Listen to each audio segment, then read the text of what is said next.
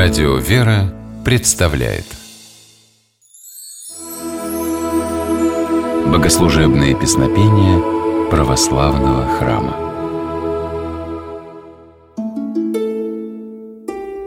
Здравствуйте, с вами Федор Тарасов. До третьего столетия христианская церковь не знала такого праздника, как Рождество Христово.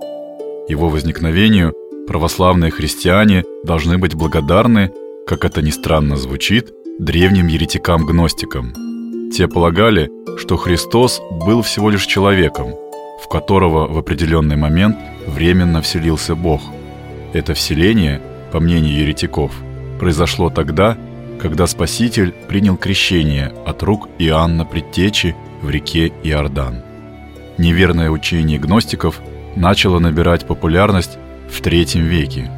Церковь желая его опровергнуть, решила на уровне богослужения закрепить православное учение о Христе, истинном Боге и истинном человеке.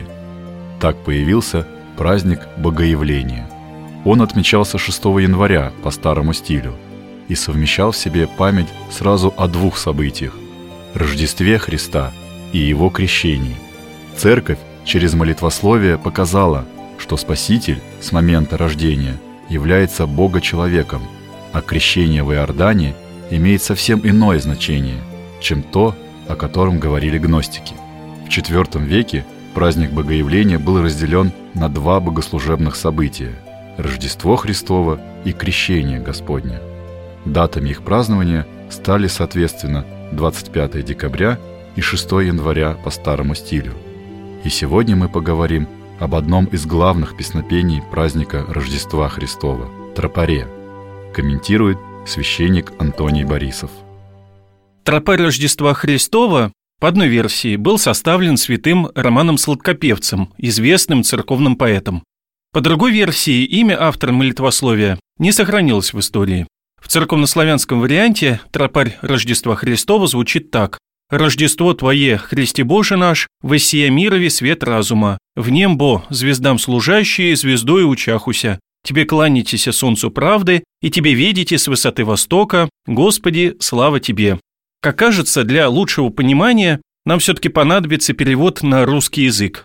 Рождение Твое, Христос Бог наш, воссияло для мира светом знания, ибо во время его служащие звездам были научены звездой же поклоняться Тебе солнцу правды, и знать Тебя, восток свыше, Господи, слава Тебе». Именование Христа солнцем здесь не случайно. Дело в том, что 25 декабря по старому стилю римские язычники праздновали День Бога Солнца. Христиане желали показать, что человек не должен почитать небесные светила. Заслуживает поклонения Христос, Бог, принявший человеческую природу. Он и стал солнцем с большой буквы, дающим миру свет и тепло благодати. Тропарь Рождества Христова поется на богослужении многократно. Особенно торжественно его исполнение выглядит на вечерней службе, накануне Дня Рождества. В традиции русской церкви принято с началом пения тропаря открывать царские врата, центральные двери иконостаса. При этом включается все освящение храма.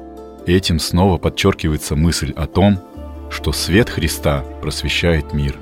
И теперь настало время послушать пение тропаря в исполнении сербской певицы Дивны Любоевич и хора «Мелоди».